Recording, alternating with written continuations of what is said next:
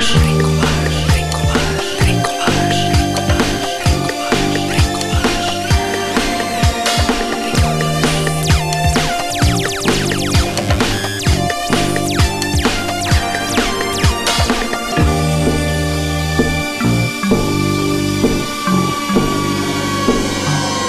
Trikolaž.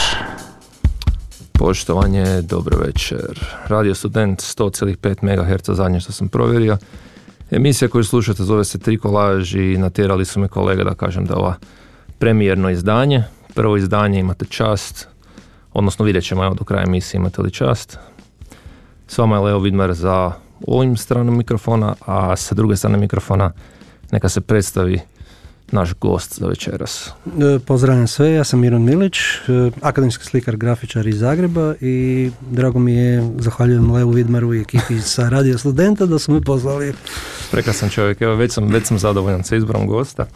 Ovoga, čuje se, Mirone, da si već ovoga više puta određivao, ovo vidim da si spreman, cijeli C V je bio ono jedne rečenice, znaš ona kako se zove, uh, elevator pitch sale. Znaš, kad ti kažu da prodaš nešto, znaš, dok dođeš do zadnjeg kata, ovoga, to je sad Miron upravo vama učinio. Eto, Miron je s nama. Miron je dobrodošao. Hvala. A, reci, režija, da li mi možemo najaviti broj telefona u nekom trenutku za neke kontakte? Apsolutno. Znači, broj telefona, koliko se sjećam, je četiri šest pet pet tri tri tri, još uvijek. Lijepo je znati da su neke stvari u životu konstanta. A, ha de ze i broj telefona Radija Studenta. A, da krenemo odmah na ovoga malo spiku. Uh, reci, Mirone, ja moram priznat kad sam se ovoga ponovno vratio na Studenta, to je sad upravo ovaj čas, nakon skojih deset godina, da motiv je bio malo znati želja, malo igra, a ponešto i dosada. A znam da kad sam pričao s tobom da si ti rekao da ne priznaješ riječ dosada. Pa sad reci mi ovoga, šta bi to točno značilo? Da li dosada uopće ne igra u tom životu? Pa iskreno ne. Uh, ja ne znam da mi je, mislim da mi nikad u životu nije bilo dosadno.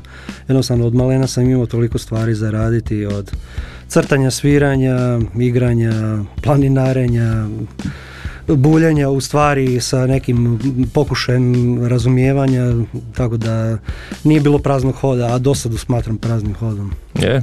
Pa da. A ovoga, koji bi recimo bio tvoj savjet onda za ljude koji... Najčešće mislim da mi kažu ljudi kad nešto kao ono, joj šta radiš, radi nešto iz dosade ili ne da mi se ili dosadno mi općenito.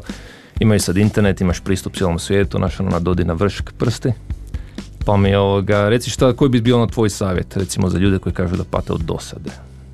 Pa ne znam, uhvatit se nečega što su od uvijek smatrali preteškim i drvit po tome dok ne postane prelagano, pa onda na, krenut na nešto novo. Mislim da je dobro uvijek imati um zaokupljen i da ne smije, smije biti uh, praznoga hoda. Svakako ovoga, istina. Ovoga, osim, osim dosade koja mi se malo motala po glavi, moram priznati da je riječ trema par puta došla ovoga, uh, u misli, a i Emir me pitao li imam tremu i mislim da me žena pitala li imam tremu. I jel imaš? Pa znaš šta, onak na pola, ne sjećam se kad sam zadnji put imao tremu, ali onda sam uvijek ono, automatski sam se prebacio na tebe. Sam razmišljao kao ti ćeš biti moj prvi gost i ti si mi onak, činiš mi se kao čovjek koji nikad nije imao tremu. Evo sad si tu spreman, opušten, razgovorljiv ovoga. Ja se sjećaš kad si zadnji put imao tremu? Hm, na dodjeli pionira. Reci nam koje je to a de Božje godine bilo? Uh, to ti je bilo osamdeset šeste ili sedme. Uh, ispalo je velika... Velika zavrzlama oko toga zato što sam imao preveliku glavu, oni su napravili premalu kapu i onda su morali pauzirati cijelu dodjelu ovaj, jel, do, do, ovaj, podjele tih čla, iskaznica i... Je bila marama, iskaznica i kapa. Tako, tako je, tako je, ali moja kapa je bila premala i onda su je odnijeli kod lokalne šnajderice da je proširi i naravno ovaj, dok je ona to nije proširila, to je sve stajalo, naravno svi su buljili u mene, tako da eto. Sjećam se da je to bila zadnja velika trema. Nakon toga... Znači, si imao tremu prije, prije dodjele ili si imao tremu radi toga što se zaštopao? Radi toga što se zaštopao, da. Radi djeca da dobiju kapu, ono. Dobro, da, da. Okay. Mislim da je to relativno legitiman razlog za ovoga imati tremu. Da, da, da. O, jako, jako čudno kad cijeli, cijeli auditori bulje u tebe i ne znaš da li se ljuti na tebe. Znaš kao, kad si dijete misliš da ti svi ove, žele... Sve najbolje. A to se, ovoga, čini mi se da to u životu ovoga, ostaje tako nekako, pogotovo u tvojem poslu. Uh, sigurno imaš nekakve auditorije, imaš izložbe, imaš ljude koje... Uh, ako ništa drugo ne gledaju tebe, ali gledaju tvoje radove. Mm-hmm. Pa da li imaš ono tipa kad razmišljaš o tome kad uh, objaviš uh, ili nešto na netu, ili nešto na nekakvoj fasadi, ili nekakvoj galeriji, da li imaš tremu tipa šta će ljudi misliti? Jel te to pustilo? Pa... Uh... Za vrijeme moga školovanja na srednjoj, u srednjoj primijenjenoj i na faksu je bio, bilo je jako, kako bi rekao, neki profesori su stavljali veliki značaj na to da nije dovoljno samo crtati, slikati i na taj način prezentirati njemu svoj rad, nego znati nešto i reći i napisati o tome. Tako da smo imali praktički kroz cijelu srednju i akademiju zadatke gdje smo trebali ići na izložbu i jako puno pisati i o onome što smo vidjeli, tako da smo se u godinama učili kako prezentirati svoj rad, kako biti to mi zvuči odlično. Vokalni. Da, da, da, da, da. Ja mislim da je, mislim da je to uh, vrlo bitna stvar za umjetnika, da zna i objasniti svoj rad. Mislim... Ili na kraju krajeva možeš uvijek prepustiti da ti se krivo interpretira. Dobro, također, također, apsolutno legitimna opcija. Ali vidiš, nisam, da li je to uobičajeno, pošto ja nisam imao ovoga, nikakav doticaj sa akademijom ili sa srednjom umjetničkom ili nešto, da li... Doduše znam da kad smo bili na povijesti umjetnosti da su dolazili ljudi s akademija slušati neke predmete. Ja sam bio isto jedan od tih. E, da, kol- koliko se stavlja naglasak i koliko su uopće umjetnici zainteresirani da, ajmo reći, se izražavaju na način koji im nije primarni za umjetničko izražavanje? Pa, ne, glupo je govoriti o postocima, ali okay. Ja dok sam bio student nije, nije puno ljudi, ja sam recimo išao još ekstra kurikularno na Ivančevićeva predavanja uh-huh. na filozofski, išao sam slušati Antu Petrlića pokojnog o, o filmu na Dramskoj akademiji, zato što me to jednostavno interesiralo. Uvijek sam obožavao i muziku i književnost i film i slikarstvo na jednak način, samo što sam odlučio od slikarstva napraviti profesiju, a od ovoga uživati u svakom pogledu. Dobro, dobro, još si mlad, stignu se ovoga pa multidisciplinarno je. iz, iz ovoga prebacivati. Um, prije što krenemo na samu umjetnost koja je tvoja, koja je tvoje, ajmo reći, kruh, bivanje mm-hmm. i najveća zanimacija, vjerujem, možemo malo neke životne teme reći, kako te COVID promijenio, ako uopće? Jesi se zatvorio doma i samo sliko i sliko, jesi sliko ono što je na vijestima, jel si sliko neke potpuno apstraktne druge teme, baš zato što nisu na vijestima? Pa ovo drugo, i počeo sam svirat bubnjeve. Os- ne, pohvalio si se. Da, bubnjeve koje sam ostavio nakon što sam upisao faks i evo koliko je prošlo, jedno petnaest šesnaest godina, opet sam se primio, nabavio sam si set i u ateljevu se trudim skoro svaki dan bar malo odsvirati, da ostanem u džiru i da naučim. Opet, učim neki novi kompleksni jezik, to mi je interesantno. So, borim se protiv dosade u aha, svakom pogledu. Aha, a so, što se tiče rada, radim neke nove stvari. Pripremam izložbu sljedeće godine u Sisku, koja je otkazana ove godine zbog potresa, zato što je i galerija jasno, nastradala. Jasno. E, Pratit ćemo se još, to, to, to je mislim baš pitanje za sebe što uh-huh. se tiče sljedeće izložbe i samog sadržaja, tako da to ćemo svakako još prokomentirati. Recimo što se tiče sviranja bubnjeva, da li si ikad razmišljao da se ozbiljno glazbeno angažiraš? Pa uvijek sam ja koktirao s muzikom i pojavljivo se i na razno raznim albumima kao gostujući. Daj nam neki primjer, možda se ljudi iznenade. Uh, Pa na prvim Brkovima. okay, okay. Pijam ove visoke terce, heavy metalske. Uh, imao sam i gažu u bendu Abracadabar. Sjećam se to tako. Davnih, to je, to je početka dvije tisuće, tako je, da, da. Znači, nastupali je, smo i na Sisplešu. Tomac je basist Brkova, koji je bio i basist Abracadabra. Poslije toga sam imao i jedan band sa članovima, sa budućim članovima Tigrove, Masti, Seven Dead Spells, Brkova, koji još sve iz toga, Kawasaki Trip.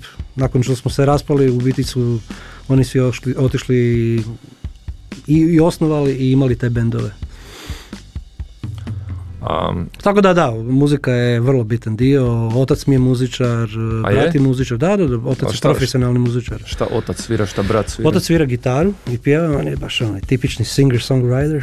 A nije te tjera ona, tipa naš, inače očevi uvijek imaju to, igraj nogomet, ja sam trebao igrat nogomet, svira gitaru. Uh, je, imao, imao je moment gdje nas je davao na sportove, ali onda brzo skužio da smo netalentirani za nogomet, uh, pa smo otišli na stolni tenis, to ono se kratko držalo, najduže me držalo u biti košarka, jer on je jako volio košarku, pa sam onda i ja malo počeo igrati košarku i čak sam se poluozbiljno počeo baviti Evo. košarkom, da, da, da, u Vinkovcima tamo, do početka rata, devedeset prve Kad je krenuo rat, onda je sve otišlo nekako u drugom smjeru. Doćemo i do Vinkovaca, ali, znači, tata nije investirao na gitari, instrumente i to? E, ne, ne, ne, otac je imao kasnije biznis, imao je muzički salon, tako da smo unutra imali apsolutno sve moguće instrumente da isprobamo. Ja sam uvijek nekako škicao bubnjeve, ali sam i njih počeo tek damo negdje, devedeset četvrte pete svirati. Glasno je, brate. Je, je, je. Za kuću vjerojatno, naš, ono, je, ako, imaš, je, je. Ako nemaš sto pedeset kvadrata i...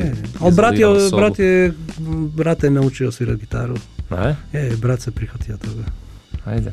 A ovoga, reci mi, počeo si, rodio si se u Vinkovcima. Mm-hmm. Možeš nam nešto o tim svojim početcima, to se onda možemo vezati malo na umjetnost. Kad si odrastao, pretpostavljam da je u nekom trenutku, ne moraš sad naravno datum, vrijeme i to, zainteresiralo te nešto, nešto te više počelo zanima, da li su to štrumfovi, da li su to bile neke sličice u, nekad su bile sličice u kaugumama, jel se sjećaš toga? Da, da. Jel se sjećaš, neki dan sam se sjetio, bile su kaugume cigarete. Da. Jel se sjećaš to? Da. I ne samo kaugume cigarete, nego i čokoladice cigarete. E, tako je, tako, tako je. To i bili su oni kao zlatni dukati. Da. Da, koje, ono kad si mogao se prepoloviti, tako, imaš zlatnu foliju. Zlatnih da, osam, ja mislim da je bilo. Dok je još iz nekog razloga skupljanje zlatne folije bilo jako zabavan posao. Ovoga, nećemo tako ovoga skoro gledat uh, cigarete, odnosno žvake u obliku cigareta, što je šteta, ja što je, da. Mislim da je to kulturološki kampri. Jedan folklor koji je izgubljen uh, za sva vremena. Ovoga, i u Vinkovcima si, šta te u Vinkovcima, ili možda te nije u Vinkovcima, ponukalo da bi ono kao počeo se baviti sa nečim što će poslije postati tvoja karijera ili tvoja ljubav? Pa Vinkovci su bili presudni. Moj otac je imao muzički salon u bivšem domu I N A, odnosno dom mladih. To je bila specifična zgrada e, gdje su u biti, gdje je bio jedan mali birc u kojem su, su imao prve hot dogove i Coca-Colu u Vinkovcima. Onda smo nice. Naravno kad smo se vraćali iz osnovne škole odmah ideš na hot dog. A sa druge strane na zidu je bio Matakovićev mural maloga Ivice sa ludim navijačima N K Teferičkoga. Nemoj zezat, znači još šta vidiš. Tako da sam to u biti, kad sam to vidio, to me oduševilo i Mataković je moja prva ljubav i prva inspiracija uopće za, da pokušam biti tako dobar. On, on je od uvijek bio predobar. I to što je radio sa Tušem me uvijek oduševljavalo i onda na kraju je i za moga oca napravio logo za firmu, vidiš, vidiš. Da, da, da.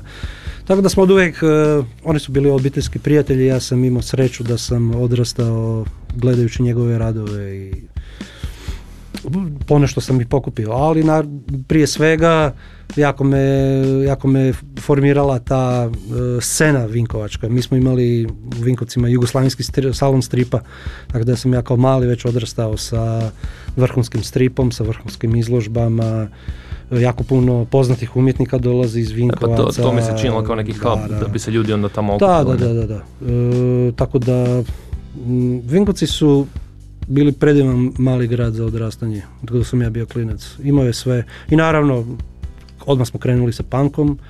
Šta drugo? Ono.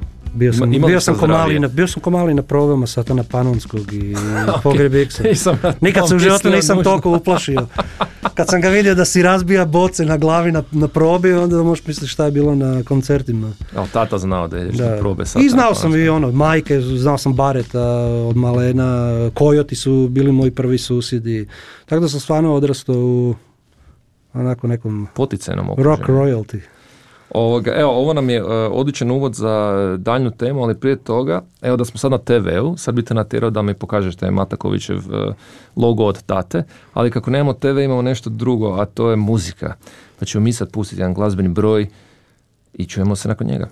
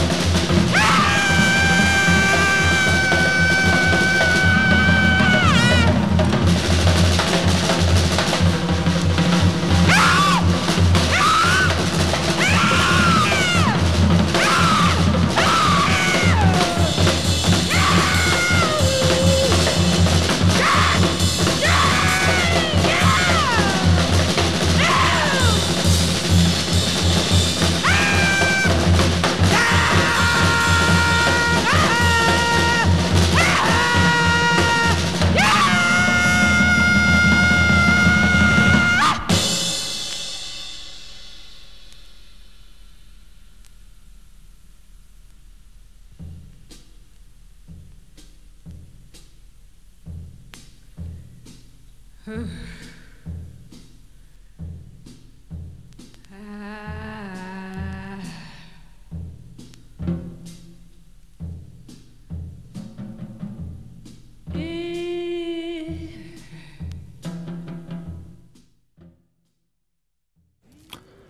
ste na sto pet megaherca Radio Student, slušate emisiju Trikolaž, evo, premijerno danas s vama, i čovjek koji je icebreaker s nama je Miron Milić, akademski slikar, glazbenik, erudit, kako sam ovoga vrlo široke ruke najavio na Facebooku.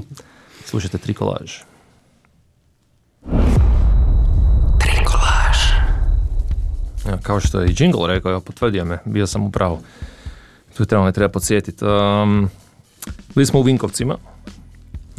Reci, kako je onda išlo odrastanje, naravno tu se rad dogodio, nametnuo kako god hoćemo, i onda si otišao u Zagreb, pa čisto kao taj nekakav slijed, i kad si došao u Zagreb kako je to izgledalo i onda kako si danas dalje hvatao neke konce sa, sa umjetnošću. Pa da, onda nakon tih nekih putešestvija po e, Njemačkoj i Češkoj, nazad u Zagreb, pa onda neki godinu dana u Prečkom i nakon toga devet godina Samobora.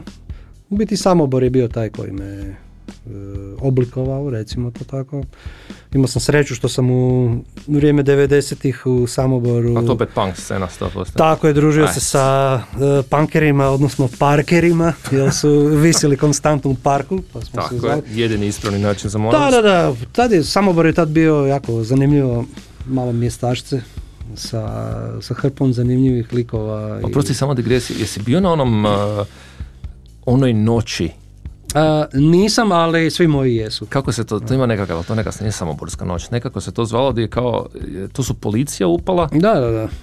To je i... u biti policija zajedno sa, al, sa Alfama. Su upale na nekakav punk koncert, dakle, kako se sjećam, i imali su vrlo jasnu nakanu i volju da ti ljudi ne idu doma bez krvave glave. Tako, tako. Da, da. Masovno premlačivanje tinejdžera. Koje je to bilo, to devedeset četvrta ja vjerujem? Sad ću te slagati. Jel devedeset peta Ja znam da sam bio srednja neka, ali to smo mm. negdje. No, uglavnom, Samobor, punkeri, parkeri. Da, da, da. To je bila ekipa od kojih su mahom neki išli sa mnom u Primjenjenu, pa smo se družili uh, od samo, od, i u Samoboru i na putu do Zagreba u školu i u školi i nazad.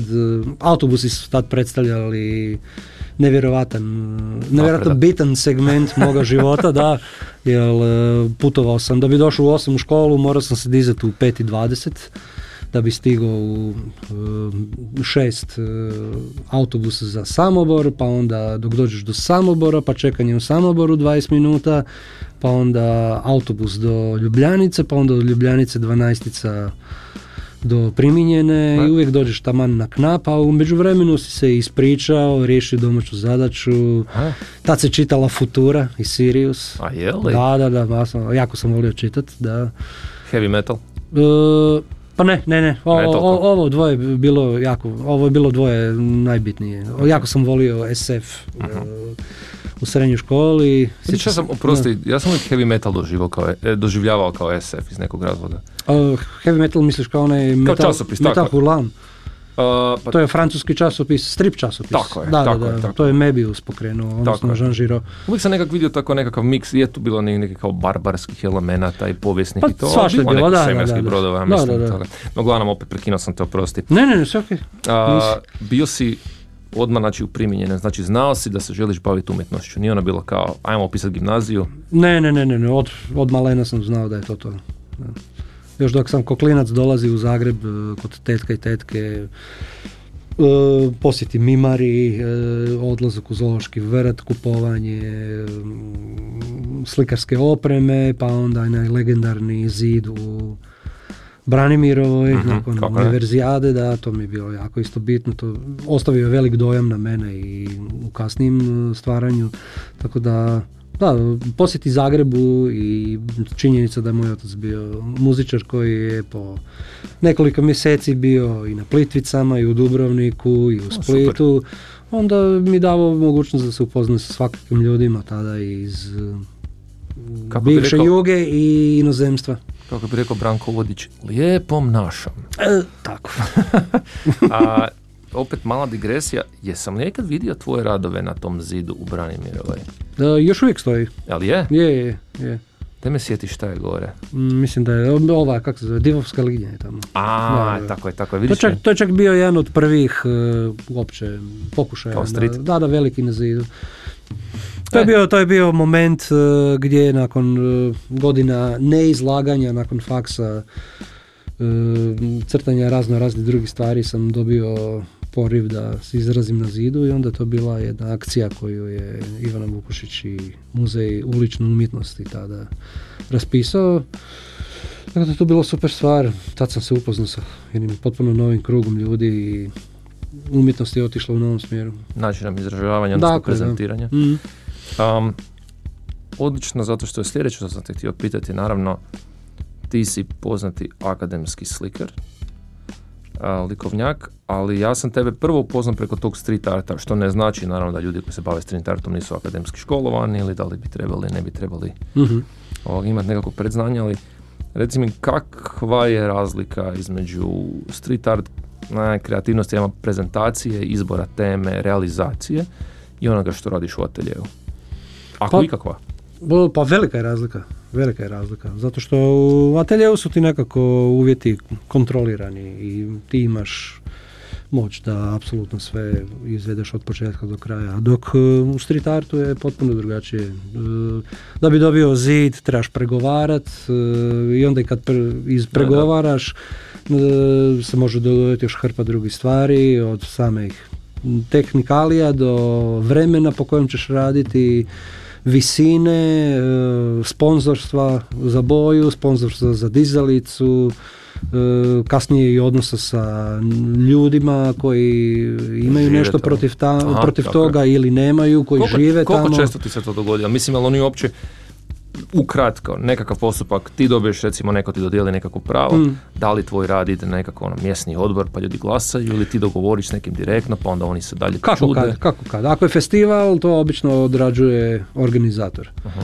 Ako sam ja napikirao neki zid, ja sam taj koji će ići kucati od vrata do vrata, uh-huh. tražiti predstavnika stanara, cijelu priču pokrenuti, pokušati da se to ubrza, kasnije uzeti još neku pomoć najvjerojatnije, ako se radi o nekom konzervatorskom dijelu, poput recimo jedne zgrade o kojoj je bila spomenik kulture, tako da uh-huh. onda trebaš i taj dio odraditi. Ali al, obično, obično baš zbog toga što je to velika akcija koja košta nekoliko tisuća eura, uvijek, nije to nimalo jeftino, e, je dobro imati i obično imam ljude oko sebe koji mi pomažu oko toga. Jasno. Mm. A reci nešto na divlje? Da, se uopće, da li Miron Milić može nešto napraviti na brzinu? Dobro pitanje, ha? Pa iskreno ne. Ne, uopće nisam takav, nisam tako impulzivan da dođem negdje i radio sam, nije da nisam, ali vrlo malo. Uvijek nekako razmišljam, možda pre megalomanski, ali me jako, jako me fasciniraju veliki e, veliki formati, zato što sam godinama radio male skice, gdje sam... Sjećam se, prvo, sam... prvo što sam oprosti tvoje mm. video, ja mislim da je bilo uopće, ne znam koji je to format, A osam, ne, ne, koliko, koliko to ide u malo. Da, da, jako mali, u biti sam iz uh, tih malih skica gdje sam bio iznimno iskren prema sebi i prema onome što me interesira, uh, došao na ideju da bi to možda izgledalo dobro i na velikom formatu, da, ni, da ne želim povlađivati ljudima u njihovom, uh, u njihovom ukusu i ono što bi oni željeli vidjeti, nego napraviti nešto što s čim mogu komunicirati svaki dan i što ih može zaintrigirati. Uh, i kad sam to počeo, u biti sam skužio da mi je najveća nagrada da najobičniji prolaznik stane, potroši dvije tri minute svoga vremena i razgovara sa mnom o tome što sam napravio. To sam nekako gledao kao vrlo, vrlo mm, vrlo bitnu stvar. I dan danas gledam to, to tako. Mislim da je to jedan... Rad sa zajednicom, komunikacija sa zajednicom. Pa da, da. Pa da? Ja mislim da ljudi e, žele uživati, vole uživati u umjetnosti, samo nemaju predispozicije, misle da nemaju znanje, malo se boje, ne idu dovoljno ili ne idu uopće u muzeje i galerije. To smo ja, razgovarali da. smo ovoga baš nedavno o tome. imaš li ti kako, a neću reći rješenja, ali ka, hmm, kakav plan akcije da bi se ljudi moglo nekako opustiti ili zainteresirati ili im pokazati da nije umjetnost elitizam, premda neki bi voljeli da je, mm-hmm, a, i stvaratelji i oni koji su kustosi ili neko iz, mm-hmm, perspektive nekakvog, uh, iz perspektive kritike, ali umjetnost je da se gleda, da se konzumira, da ljudi komuniciraju s njima, mislim umjetnost je život. Pa ja mislim da je naj, naj, pa najbolji način je uh, raditi pred ljudima, baviti se umjetnošću pred ljudima. Znači, znači da vide proces. Da vide proces, ljudi obožavaju vidjeti proces, ljudi vole svoju djecu uključiti u stvaranje. E, zato što smatraju da imaju, imaju priliku iskusiti nešto što, što bi inače morali platiti, uh-huh, ili znati nekoga ko se bavi time. E, ovako im je to jako, kako bih rekao... Nije pristupačno nego u smislu vidljivo. Upravo to, A, upravo to. E, okay. Mi smo ti koji se tu trebamo potruditi, e, približiti umjetnost ljudima. Znači misliš da je više na umjetnicima nego recimo na kustosima? Pa slažem, I... mislim da da. Mislim da, no. da. Mislim da i na jednima i drugima bitan, svako ima svoj dio zadatka i bitno je jedno i drugo, ali ona galerijska umjetnost koja i biva posjećivana od ljudi koji znaju nešto malo više o umjetnosti, recimo da istinski žive za umjetnost, studirali su to, će umjetnosti su gledati na potpuno drugačiji način. Naravno. E, rasprave će biti drugačije, vokabular je potpuno drugačiji, e, kritike su e, sofisticiranije, malo, sofisticiranije malo više sve u rukavicama, da, a ovo na ulici je vrlo izravno. Dobiješ uh, i ovaj, nema posrednika. I vulgarizama, dakle, i sofisticiranosti. Šta ti je draže? I jedno i drugo mi je interesantno. Tijekom godinama mi je postalo interesantno. Aha. I u jednom i u drugome pronalazim uh, suštinu života. A, evo sad kad smo već na tom crtanju, mi smo odlučili, odnosno Miron je u svoje dobrohotnosti odlučio da bi on napravio, hoćemo podijeliti crtež ili koji ćeš napraviti ili ćemo samo napraviti crtež pa ga staviti na internet. To sad ovisi o umjetniku, pošto sad njegova umjetnost vidi ja, tisuće ja, i tisuće milijuna kuna. Ja ću ga pokloniti definitivno. Meni. Ok, dogovorit ćemo se. U svakom slučaju, evo, pozivamo jednu osobu, najbrži prst na četiri šest pet pet tri tri tri, evo, ipak, ipak ovoga Alzheimer. A, četiri šest tri tri tri pet, žalim se. Režija opuštena, opuštena, četiri šest pet pet tri tri tri. A prva osoba koja nazove će dobiti glasovnu mogućnost da bude glasovno portretirana od Mirona Milića. Pa evo ovoga, režija, vi kad dobijete nekoga slobodno pustite, a u međuvremenu ja bih te pitao, tvoje su uglavnom tvoji radovi, a, a i ovi koji su na zidovima, a i ovi koji su u ateljejima, su često vezani uz tekst. Mislim, nisu vezani nužno uz tekst, nego imaju popratni tekst. Mm-hmm. Kako si se odlučio da, pošto umjetnici u principu kao govore, znači ono, tisa, slika govori tisuću riječi, slušam nešto, a imamo uh, poziv, dobar večer, dobar večer. Halo, se čujemo? Ej, bog, bog, poštovanje, večer, Želimir ovdje, Šauer. Ej, Želimir Šauer, sad nisi nam treba reći ime, jer ako te Miron zna, sad te može slikati, ako znaš Želimir Šauer. Ne znam, ne znam, gospodine. E, smo sigurni da on je štaka. Osim ako nije neki alias. A, a, sad ćemo mi Želimira, mislim, Mirone, ti ga vodi, šta ti treba, hoćeš rečenica, hoćeš riječi, hoćeš... Kako ćemo navesti čovjeka, hoćeš da nam ispriča nekakvu priču šta je danas recimo vidio kroz prozor auta ili nešto tako? Nek može reći nešto što ga se dojmilo, može opisati kako izgleda, pa ćemo napraviti fotorobot. Ne, ne, ja bi, ja bi po glasu, baš me zanima koliko može Miron to po glasu napraviti. Ovoga, može. Reci, evo, želim mi, reci mi, gdje si bio danas u devet sati? U devet ujutro? Tako, u devet ujutro. devet ujutro u gradu radio sam, vozim. A šta voziš? Vozim za Bolt restorane. A, to je sad uh, tražena djelatnost. A reci po kojem dijelu grada voziš? Trenutno Trešnjevka, idem prema Črnomercu. A, ti si baš na poslu trenutno? Da, da, da, da, da, da. Bicikl ili auto? Auto, auto, auto. Jo. da, da, za današnji dan definitivno auto je veliki plus. Ovoga, reci mi šta voziš trenutno? Koji je autek? Ne, ne, ne, koju hranu? Aha, aha, e, pizza. Znači picu nekako furaš. Je, okay. Tako je. A, reci, a, pošto voziš u autu, a, da li imaš ikad da ti se dogodilo ili ispričaj nam nešto da si uspio tipa prolit nekakav sos? Tipa neko je naručio nešto iz kineskog restorana, bio neki oyster sos? E, je, dogodilo se, nije bio kineski restoran, a joj sad lagao bi koji restoran, ali dogodilo se. Uglavnom zato jer recimo tako neki restorani možda na brzinu to pakiraju pa ja stavim i evo desi se ili neki zavoj bude, tako de, desilo se, ne puno, ne znam, jedno, jedan put, dva put. Dobro, i sad imamo ovoga jako dobro pitanje za sve nas koji nam se nekad to dogodilo. Koji je trik za izvući taj miris i te fleke iz toga? Koji je? Koji je trik za izvuć mirise i fleke iz tipa ako ti se prolije nekakav sos po autu, to zna mjesecima staviti? Pa evo, ja, ja sam to radio sa, u stvari sa suprugom sam radio, sa uh, vlažnim maramicama. Samo vlažne maramice? Je, bilo je naporno, ali drugo nismo imali, a morali smo očistiti torbu i, i tu, tu posudu, posudicu. To, to su neke domestos vlažne maramice, jer ja sam stvarno se trudio, nosio na kemijsko, ribosa, zaboravio sam ona nekakva pasta koja se može kupiti, sad ime se naravno ne mogu sjetiti, pa aha. Sam zaljevao parfemima, pa sam grebao noktima, na kraju sam bacio ovoga, bio taj tepih, tako da ako su samo vlažne maramice, nisam baš siguran koliko je to baš bilo opasno. Nije, očigledno da je to bio nekakav, to samo senf, recimo. Nije kinesko. Ne, za, za, začin je bio, ne, tekućina neka, ne, nešto kao paradajz, nešto tako. Sad a, lagao. Pa to su više fleke nego mirisi, jel tako? Da, da, da, da, da, da. E, to je sreća u nesreći. Mirone, imaš ti još želim i na neke zapitati? Uh, iskreno, zanima me koliko je, jeste vozili bicikl kada ove dostave? Pa, ili ste od uvijek auto samo?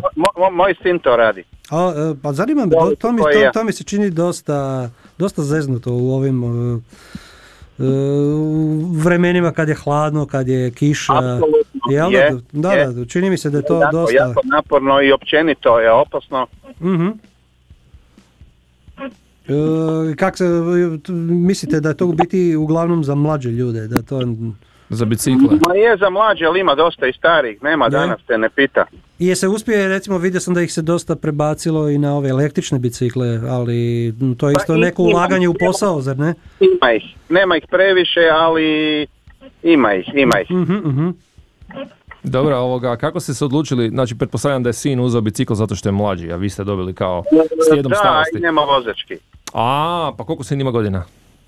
Sin, uh, trideset jedna. I nema vozačke, to je recimo zanimljivo. Ma evo, imam troje djece, nijedan nema vozačke, a to je tako ispalo. Bar za sad, imaju vremena. o, o, ovo je svakako anomalija, evo ovo nisam očekivao. Pa lijepa, Nataka, ja podržavam javni prevoz, mislim da se da i socijalizirati svašto društvo naučiti. Apsolutno, je, je. Mislim da i oni imaju ovaj, tu teoriju, tako da evo. A u današnje vrijeme kad je benzin jedanaest zarez deset, malo je jeftinije tramvajem navodno. I to o, trenutno, ko zna šta će biti. Ko, to, to samo gore bojim se. Ali nećemo sad sve crno. Uh, Mirone, da li si dobio dovoljno informacija? Uh, da, da, da. Evo, hvala. Ok. Grosman Željac, hvala vam puno. Budite uh, pažljivi i sigurni u prometu. Pazite na sebe, pazite na druge. Ostavit ćete svoje podatke, kontakt podatke u režiji. Može. A mi ćemo vam se dalje javiti sa nekakvim procesom ovoga udjeljivanja ovog umjetničkog dijela koje je trenutno u nastajanju. Dobro, ok. Hvala sve najbolje, čuvajte bog, se. Bog, bog, lako noć. Evo si dobio ovoga, e, nekako crtam, živo opisno. Crtam neku scenu od, od prije par dana. Ok, znam o čemu se radi, ali nećemo sada. Um, super mi je ovaj zvuk olovke u eteru, se čuje, aha ne može mi reći, ja sad zapisuje tamo podatke. A, ovo risanje mi se sviđa. A, možeš crtati pričat, naravno. Je, je, na faksu su mi govorili da preglasno crtam. Jel? Je, je. To meni žena kaže da preglasno žvače. Ja, jako sam, jako sam brzo volio crtati i onda je zvuk bio dosta intenzivan. A je? Da, da, da. Ja sam rekli, možeš ti malo tiše crtati? A čekaj, znači možeš brzo crtati? Vidiš? Pa da. Ali možda ne na zidu, ajde da došadim, to vjerojatno malo zahtjevno. Pa ne, znaš šta, rijetko kad na zidu dobiješ idealne uvjete. Obično je ona najgora žbuka, obično se žbuka raspada i ti u biti da bi stavio boju na zid, ponekad je potrebno tri, četiri, pet, do pet puta premazivati istu stvar. Što, što znači da je, radiš jedan te isti crtež po pet puta. Samo prelaziš, prelaziš, Kužem. prelaziš i to je, to je dosta naporno. Um, dok... Ali na kraju dobro ispadne. Najbitnije. Sve ono što sam ja vidio stvarno i impresivno i, i ne izgleda kao da si mora pet puta preći. Hvala ti. Tako da vrlo profi i za ulične uvjete, a mi ćemo sad za radijske uvjete prepustiti još jednu misterioznu glazbenu numeru dok Miron tu ekspres riše.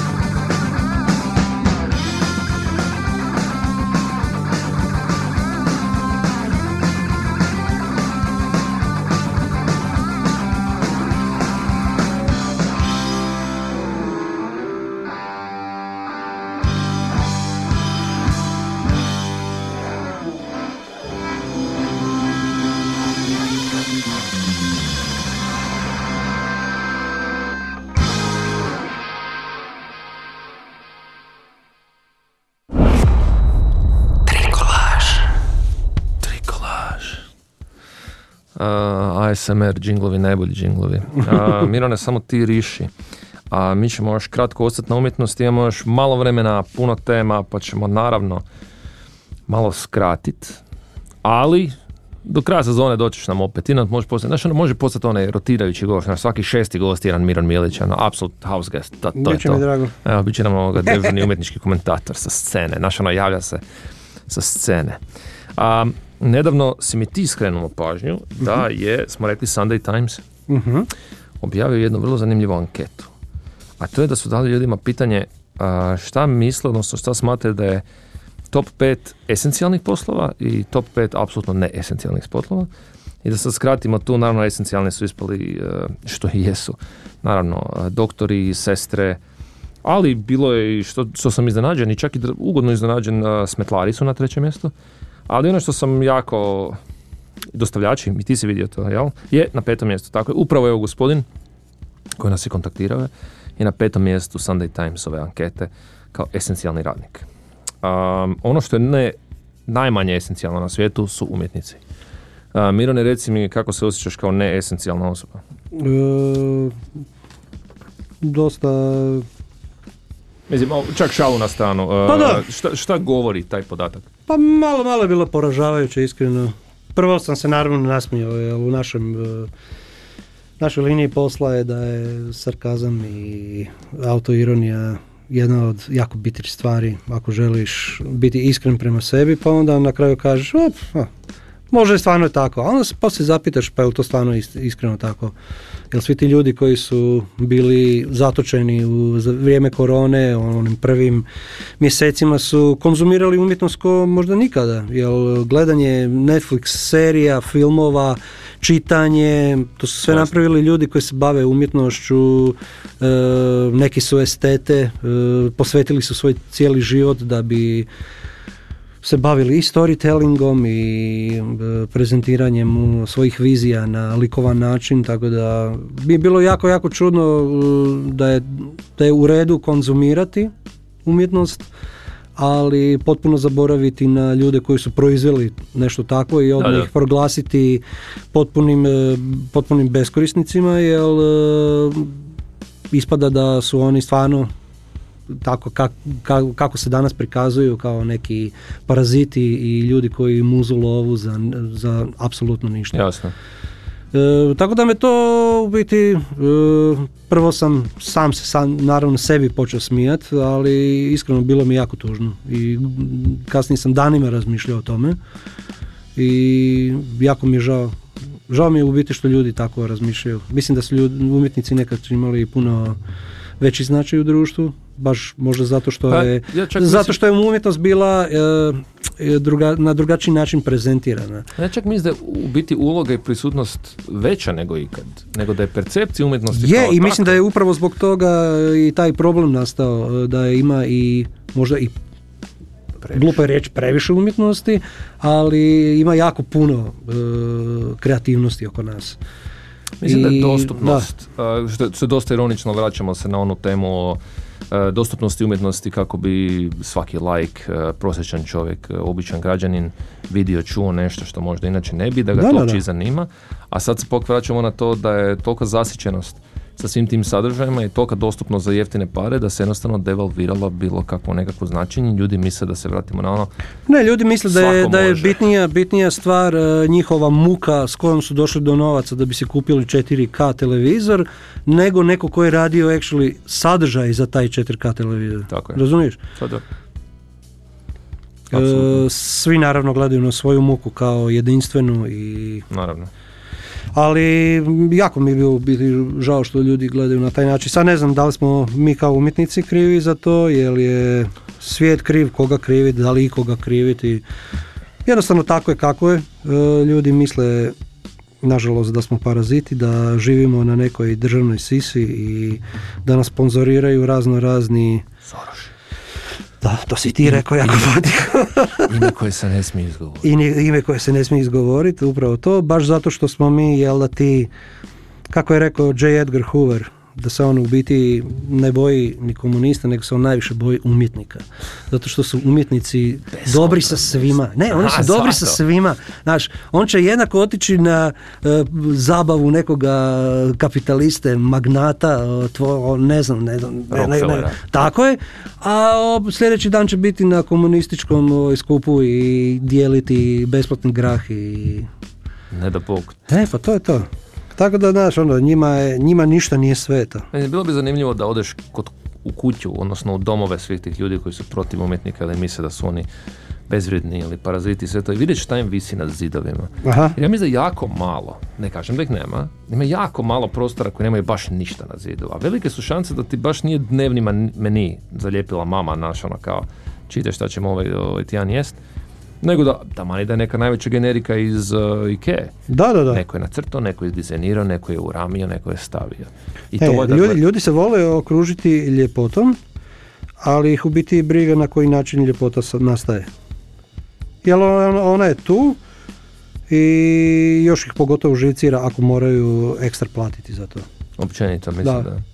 Evo, internet recimo kao univerzalni, ajmo reći, u idealnom svijetu, nekakav nivelator uh, dostupnosti stvari, mm-hmm. uh, je učinio to da stvari su nam, sve što to što mi sad percipiramo da imamo pravo za besplatno, pogotovo u Hrvatskoj, vani vjerojatno u određenim regijama znatno manje, i čim nam je besplatno, onda na to imam pravo i to u biti vredi manje. Pa evo, pogledajmo ovu situaciju, znači ja se godinama bavim ovim. Sve druge profesije traže uh, novac za svoj showmanship, jel? Sad zamisli muzičara koji će svirati u nekom klubu bez e, novaca, bez ulaznica. Glumca koji će glumiti na kazališnim daskama ili u filmu bez novaca. Ja bi trebao raditi tri do četiri mjeseca na stvaranju neke izložbe i onda na koju ću doći samo moji prijatelji za koji ću ja isto kupiti cugu i, i složiti hranu. I oni po mogućnosti plaćaju ulaznice. Ali recimo da ja kažem da se na, upad na moju izložbu naplaćuje deset do petnaest kuna, bilo bi, ideš, Mirone, pa ko si ti? Ja se sviđam. Šta si ti umišljaš? Ja se sviđam. I čak i nakon svih tih godina, ja mislim da bi bio persona non grata. Ajmo reći da je bila dvije tisuće i pet. Šesta. Znači, Mate Škugor još uh, radio svoje koncerte redovito, mislim da već smo u S C-u u to doba. I glavno došao je Him, a to je bubnjara, da ti ćeš na to ne doširen. Sjećam se, to je sjajan bend i, uh, i još dan danas ih volim. On je svirao negdje, ja sam sad uspio zaboraviti, uglavnom vrhunski vrsni bend, uh-huh. i on je dofuro nekakve prateće, gotovo cijeli orkestar, ako ne zbor Japanaca. Znači ljudi koji žive u Japanu, ali su radili s njim po turneji. I kada je koštala pedeset pet kuna, i neko je bio apsolutno obezglavljen mm-hmm. od, od, od bijesa da kako se to može naplaćivati pedeset pet kuna, kao niti je to nekakvo ime, niti, oni bi trebali ljudima to naplatiti manje da uopće neko da ukratko potvrđuje tvoju tezu. Da, da, da. Zato što su neko, ču, neko čuli da su ono, u Ludnici i u H dva O se naplaćuju konstantno take. I dobiš besplatni Red Bull, sigurno. Da, ne znam, ne znam, ne znam točno, ako nisi bio tamo i ne znaš šta se dobija još uz to. Ovako, morat ćemo emisiju privesti kraju, ali nismo još još gotovi. Imat ćemo još jednu numeru za skroz kraj. Prije toga bi samo volio čuti na brzinu šta smo mi čuli, Mirone. Ti si birao muziku, imali smo dva glazbena broja. Pa, postavio sam mi nevjerovatan zadatak. Da, još da, da, da, još da, pet svojih najdražih stvari. Uh, pet najdražih stvari čujem svaki tjedan. Tako da je ovo biti stvarno bilo prvo što mi palo na pamet. I uh, izabrao sam Abby Lincoln i Max Roach za prvu stvar sa albuma We Insist. Uh, stvar se zove Protest, uh, Prayer, Protest uh, Peace. Uh, tako da uh, svidjelo mi se u biti zato što je jedina bez teksta. Uh, Abby Lincoln je bila sjajna glazbenica i sla, slajna, sjajna vokalistica. Onaj Max Roach su u to vrijeme bili i u braku i u fantastičnoj glazbenoj suradnji, tako da smatram tim albumom jednim od najbitnijih jazz albuma, a i jednim od najbitnijih protestnih albuma šezdesetih. I druga stvar? A druga stvar je bila Kud idioti, Lutke na koncu. Ajde. Jedan od mojih najdražih, ako ne i najdražih, hrvatski i U-Punk band svih vremena. Wow. A Max Roach i Kud idioti. A za kraj imam točno četrdeset pet sekundi za Mironovu igru. Znači, Miron je samo proklamiran, jer nisam to uspio provjeriti, upravo ću to sad učiniti, veliki fan filma Cobra, u kojem glavnu ulogu ni više ni manje igraju bračni par Sylvester Stallone i Le, uh, Nielsen, Bridget Nielsen, mm-hmm. pardon, Leslie Nielsen, potpuno druga, druga kategorija. A ovako sad, Mirone, na brzinu imam četiri citata, ti moraš pogoditi da su iz Cobra ili nisu, može? Ko će ovo biti sramota? Ajde, piči sad, ok. Ajde. Na lošem engleskom, uh, dvoje ljudi pričaju, it's bad for your health, you know, what is me? Uh, da li je to iz Kobre ili da. Nije? Uh, iz Kobre. Je, yeah, iz Kobre. Čestitamo! Ajmo dalje. Ok. I think that your I Q, I think that with your I Q and you're unarmed and you're still very dangerous. Mm, ne zvuči mi kao I Q. Nije iz Kobre. To je Tango i Cash. Tango i Cash. Ali još uvijek Stallone. Stallone, da, da, da. Stallone još uvijek, naravno. To su njegove... Okay. Get, get back, I got a bomb here, I'll blow this whole place up. Odgovor je go ahead, I don't shop here. Da, iz Cobre. Bra. Ne, gledao je Cobra, vidim. I još zadnji, zadnji. Uh, you're a funny guy, Sully, I like you, that's why I'm gonna kill you last. Iz Cobre. E, nije nego iz Komanda sa Schwarzenegger. Mora se to. Duboke isprike, rekao sam pizdu. Uh, Mirone, od srca ti hvala, bilo mi odlično, puno prekratko, nadam se da vama bilo dobro. Meni je bilo super. Hvala i gospodinu koji je nazvao, podsjetio me na jednu odličnu scenu od ovoga vikenda, tako da nadam se da ćemo se svidjeti i crteš. A eto, a, Trikolaž, prvo izdanje, hvala što ste bili s nama, hvala Ivanu Kolaru u režiji, čujemo se za sedam dana, kad je tu za mikrofonom neko drugi, još će biti iznenađenje, ko će to biti. Čujemo se ljudi, hvala puno, uživajte.